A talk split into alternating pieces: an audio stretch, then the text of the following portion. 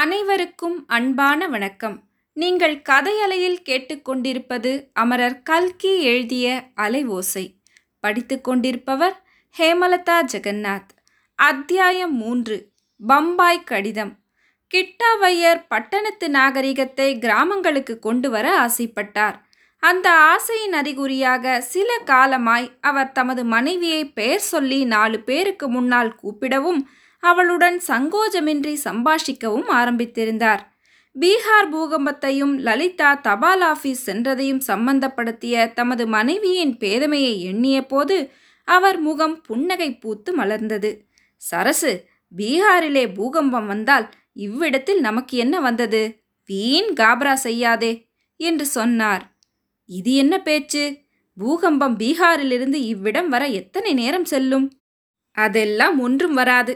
நம் ஊருக்கும் பீகாருக்கும் ஆயிரத்தி ஐநூறு மைல் தூரம் தெரியுமா? வீணாக அலட்டிக்கொள்ளாதே. ஆமாம், நான் வீணாக அலட்டிக்கொள்கிறேன். நீங்கள்? இந்த சமயத்தில் சீமாச்சு ஐயர் மத்தியஸ்தம் செய்ய ஆரம்பித்தார். ஓய், பெற்ற மனம் பித்து என்று கேட்டதில்லையா? பெற்ற தாய்க்கு அப்படித்தான் கவலையா இருக்கும். நம்மை போன்ற தடியர்களுக்கு நிர்விசாரம் என்றார். ஆமாம் ஆமாம், உலகத்தில் ஒருவரும் பெண்ணை பெறவில்லை. இவள்தான் அதிசயமாக பெற்றாள். பூவரச மரத்தை தேள் கொட்டிற்று, புளிய மரத்துக்கு நெறி கட்டியது என்ற கதையாக பீகாரில் பூகம்பம் என்றால் அதற்காக நாம் பயப்பட்டு சாக வேண்டும் என்கிறாள். பெண் கல்வி வேண்டும் என்று இதற்காகத்தான் சொல்கிறது. மறுபடியும் சீமாச்சு ஐயர் குறுக்கிட்டு, ஓய், மத்தியானம் சாப்பாட்டுக்கு மேலே ஒரு கழுத ஆட்டம் போடலாமா என்றார். பேஷாய் போடலாம், இங்கேயே சாப்பிடலாமே ஓய் என்றார் கிட்டாவையர். வேண்டாம், அப்புறம் நம்முடைய வீட்டில் என்று சொல்லிக்கொண்டே சீமாச்சு ஐயர் வெளியேறினார். கிட்டாவையர் கொல்லை கிணற்றடிக்கு குளிப்பதற்கு சென்றார். சரஸ்வதி அம்மாள் வீட்டு வாசலுக்கு சென்று குழந்தை லலிதா பீகார் பூகம்பத்துக்கு தப்பி பத்திரமாய் வந்து சேர வேண்டும் என்ற கவலையோடு அவள் வரும் வழியை பார்த்து கொண்டிருந்தாள். அக்ரஹாரத்தின் வீதி திரும்பி கொஞ்ச தூரம் போனதும் பெரிய சாலை இருந்தது.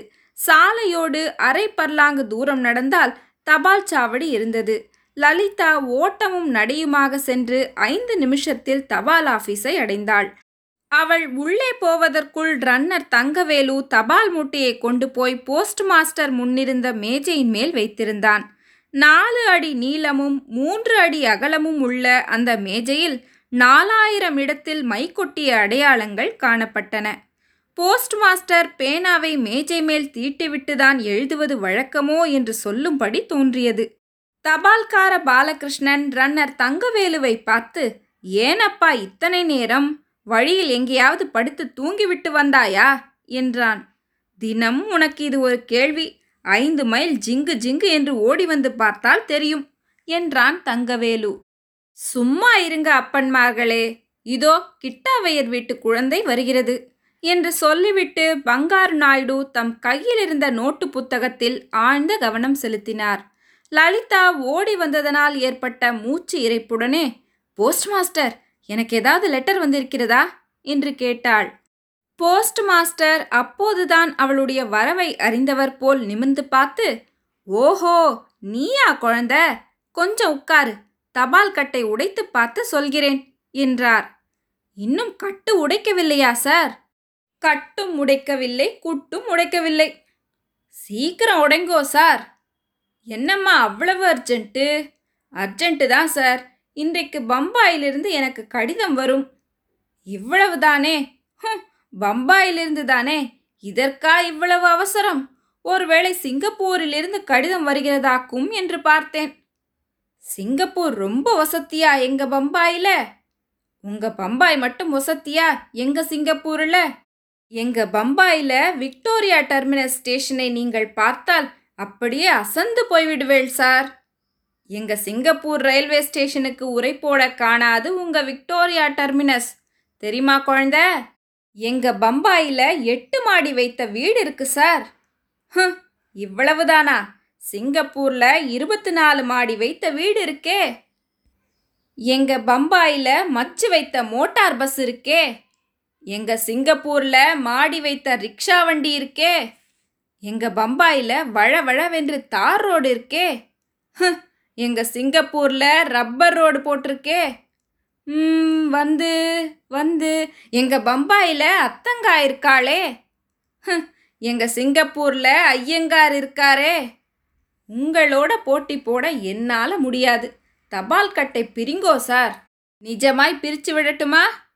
நிஜமாய் சீக்கிரமாக பிரிங்கோ சார், உங்களுக்கு ரொம்ப புண்ணியம் உண்டு சார். இதோ உடைச்சிட்டேன் குழந்தை என்று சொல்லிக்கொண்டே போஸ்ட் மாஸ்டர் தபால் கட்டை பிரித்து தபால்களின் விலாசத்தை ஒவ்வொன்றாய் பார்க்கத் தொடங்கினார். ஆச்சா, இதோ இருக்கிறது குழந்தை, பம்பாய் கடிதம். ஆனால் விலாசம் தப்பா இருக்கே, உங்க அப்பா பேர் அல்லவா? இங்க கொடுங்கோ சார் பார்க்கலாம். இது எங்க அப்பாவுக்குத்தான், எங்க அத்தின் பேர் எழுதியிருக்கார். இன்னும் பாருங்கோ சார், எனக்கு கட்டாயம் லெட்டர் இருக்கும். ஆஹா, இதோ ஒன்று இருக்கு, இதுவும் அப்பாவுக்குத்தான். இங்கே கொடுங்கள். ஆமாம், இதையும் அப்பாவிடம் கொடுத்து விடுகிறேன். எனக்கு ஏதாவது கடிதம் இருக்கா என்று பாருங்கோ சார் என்று ஏமாற்றமான குரலில் கூறினாள் லலிதா. போஸ்ட் மாஸ்டர் எல்லா தபால்களையும் பார்த்த பிறகு கடைசியாக அடியில் இருந்த கடிதத்தை பார்த்து, ஆஹா, இதோ இருக்கு உன் தபால், எல்லாவற்றுக்கும் அடியிலே போய் உட்கார்ந்திருக்கு என்று சொல்லிவிட்டு எடுத்து கொடுத்தார். லலிதா ஆவலோடு அக்கடிதத்தை வாங்கி கொண்டு வாசற் பக்கம் குதித்து ஓடினாள். தபால் ஆபீஸின் வாசலிலேயே உரையை உடைத்து உள்ளே இருந்த கடிதத்தை எடுத்து பார்த்தாள். அந்த கடிதத்தில் பின்வருமாறு எழுதியிருந்தது: தாதர், பம்பாய், பதினாலு ஒன்று ஆயிரத்தி தொள்ளாயிரத்தி முப்பத்தி நாலு. என் பிரியமுள்ள உயிருக்கு உயிரான தோழி லலிதாவுக்கு அத்தங்காள் சீதா அன்புடன் எழுதியது. போன ஞாயிற்றுக்கிழமை நான் எழுதிய கடிதம் உனக்கு கிடைத்திருக்கும். அதை எழுதும்போது மிகவும் சந்தோஷமாய் இருந்தேன். வரிந்து வரிந்து நாலு பக்கம் எழுதி தள்ளினேன். நான் எழுதும்போது அம்மா வந்து பார்த்துவிட்டு, சீதா, இவ்வளவு நீளமாய் கடிதம் எழுதுவதற்கு அப்படி என்னதான் சமாச்சாரம் இருக்கும் என்று கேட்டாள். அம்மா, நாலு பக்கம் எழுதியும் இன்னும் சமாச்சாரம் முடியவில்லை. தொடர்கதை மாதிரி அடுத்த வாரம் எழுதப்போகிறேன் என்றேன். அம்மா என் கண்ணத்தில் ஒரு முத்தம் கொடுத்துவிட்டு, என் கண்ணே, இப்படியே நீயும் லலிதாவும் உங்களுடைய ஆயுள் முழுவதும் சிநேகிதமாய் இருங்கள் என்றாள். அப்போது அம்மாவின் கண்ணில் கண்ணீர் சுரந்திருப்பதை பார்த்து மிகவும் ஆச்சரியப்பட்டு போனேன். இது என்ன அம்மா, எதற்காக கண்ணீர் விடுகிறீர்கள் என்று நானும் வருத்தமாக கேட்டேன். ஒன்றுமில்லை சீதா, எனக்கு இந்த உலகில் சிநேகிதிகளே இல்லை. நீயாவது ஒரு நல்ல சிநேகிதியை பெற்றிருக்கிறாயே என்பதாக சந்தோஷப்பட்டேன். வேறொன்றுமில்லை என்றாள். அது எப்படி அம்மா, சந்தோஷத்தினால் யாராவது கண்ணீர் விடுவார்களா என்று மறுபடியும் கேட்டேன். எத்தனையோ கதை புத்தகங்கள் படிக்கிறாயே சீதா, ஆனந்த கண்ணீர் என்று கேட்டதில்லையா என்றாள். நானும் லலிதாவும் சிநேகிதமாய் இருப்பதில் உனக்கு அவ்வளவு ஆனந்தமா என்று ஆச்சரியத்துடன் கேட்டேன். ஆமாம் சீதா, யார் கண்டார்கள்? எனக்கு ஏதாவது காலை தலையை வலித்தது என்றால் உனக்கு வேறு துணை யார் இருக்கிறார்கள்? லலிதாவின் சிநேகிதம் உனக்கு ஒரு காலத்தில் மிகவும் உபயோகமாக இருக்கலாம் என்று சொன்னாள். இந்த மாதிரியெல்லாம் அம்மா பேசியது அப்போது எனக்கு ரொம்பவும் ஆச்சரியமாய் இருந்தது. ஆனால் அம்மாவினுடைய மனதிற்குள் எங்களுக்கு வரப்போகிற விபத்து தெரிந்ததோ என்னமோ. லலிதா, நான் மேலே என்னத்தை எழுதுவேன்? சென்ற கடிதம் எழுதின மறுநாளே அம்மா ஜுரமாக படுத்துக்கொண்டாள். சாதாரண ஜுரம் இரண்டு நாளில் சரியாய் போய்விடும் என்று அம்மா சொன்னதை நம்பி சும்மா இருந்து விட்டோம். மூன்றாம் நாள் அப்பாவுக்கு ஏதோ சந்தேகம் வந்து டாக்டரை அழைத்து வந்தார். டாக்டர் டைஃபாய்டு ஜுரம் என்று சொல்லிவிட்டார். இந்த அம்மாள் போஷாக்கு குறைவினால் ரொம்பவும் மெலிந்து போயிருக்கிறாள். இத்தனை நாள் கவனியாமல் இருந்து விட்டீர்களே என்று அப்பாவை டாக்டர் கேட்டபோது எனக்கு சுருக்கென்றது. அடிக்கடி அம்மா விரதம் இருந்ததும் பட்டினி கிடந்ததும் அதை பற்றி அப்பா கொஞ்சம் கூட கவனியாமல் இருந்ததும் ஞாபகம் வந்தது. லலிதா, அதையெல்லாம் இப்போது எழுதி என்ன பிரயோஜனம்? அம்மாவுக்கு உடம்பு ரொம்ப அதிகமாகிவிட்டது. கடவுள் அருள் இருந்தால் பிழைப்பாள் என்று அப்பாவிடம் டாக்டர் சொல்லி கொண்டிருந்தார். கடவுளின் அருள் இருக்குமா லலிதா? அல்லது கடவுள் என்னை அனாதையாக விட்டுவிட்டு அம்மாவை அவரிடம் அழைத்து கொண்டு விடுவாரா? மாமாவுக்கு அப்பா கடிதம் எழுதியிருக்கிறார். உடனே புறப்பட்டு வரும்படி நீயும் சொல்லு. மாமா வந்தால் ஒருவேளை அம்மா பிழைத்து கொண்டாலும் பிழைத்து கொள்வாள். அடுத்த வார கடிதம் உனக்கு எழுதுவேனோ என்னமோ தெரியாது. கடிதம் எழுதினாலும் எழுதாவிட்டாலும் எப்போதும் உன் நினைவாகவே இருப்பேன். உன் அருமை தோழி சீதா. தபால் சாவடி திண்ணையில் நின்றபடியே மேற்படி கடிதத்தை படித்த லலிதாவின் உள்ளம் உருகிவிட்டது. அவள் கண்களிலிருந்து கண்ணீர் பெருகிற்று. விம்மி அழத் தொடங்கினாள். விம்மிய சத்தம் தபால் ஆஃபீஸுக்குள்ளே கேட்டது. Post master Bangaru Naidu, postman Balakrishnan, runner Thangavelu ஆகிய மூன்று பேரும் வெளியே ஓடி வந்து பார்த்தார்கள். என்ன அம்மா என்ன என்று கவலையுடன் கேட்டார்கள். கையில் பிரித்து வைத்திருந்த கடிதத்தை பார்த்துவிட்டு, குழந்தை, கடிதத்தில் ஏதாவது துக்க சமாச்சாரம் இருக்கிறதா என்றார்கள். ஆமாம், பம்பாயில் இருக்கிற என்னுடைய அத்தைக்கு உடம்பு சரியில்லையாம் என்றாள் லலிதா. இதற்கு ஏன் அம்மா அழ வேண்டும்? உலகத்தில் எத்தனையோ பேருக்கு உடம்புக்கு வருகிறது, சொஸ்தமாகிவிடவில்லையா என்றார் போஸ்ட் மாஸ்டர்.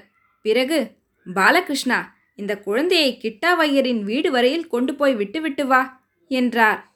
ஆகட்டும் சார், வாமா என்று சொல்லிக்கொண்டே பாலகிருஷ்ணன் புறப்பட்டான். மூன்றாம் அத்தியாயம் முடிவுற்றது. நன்றி.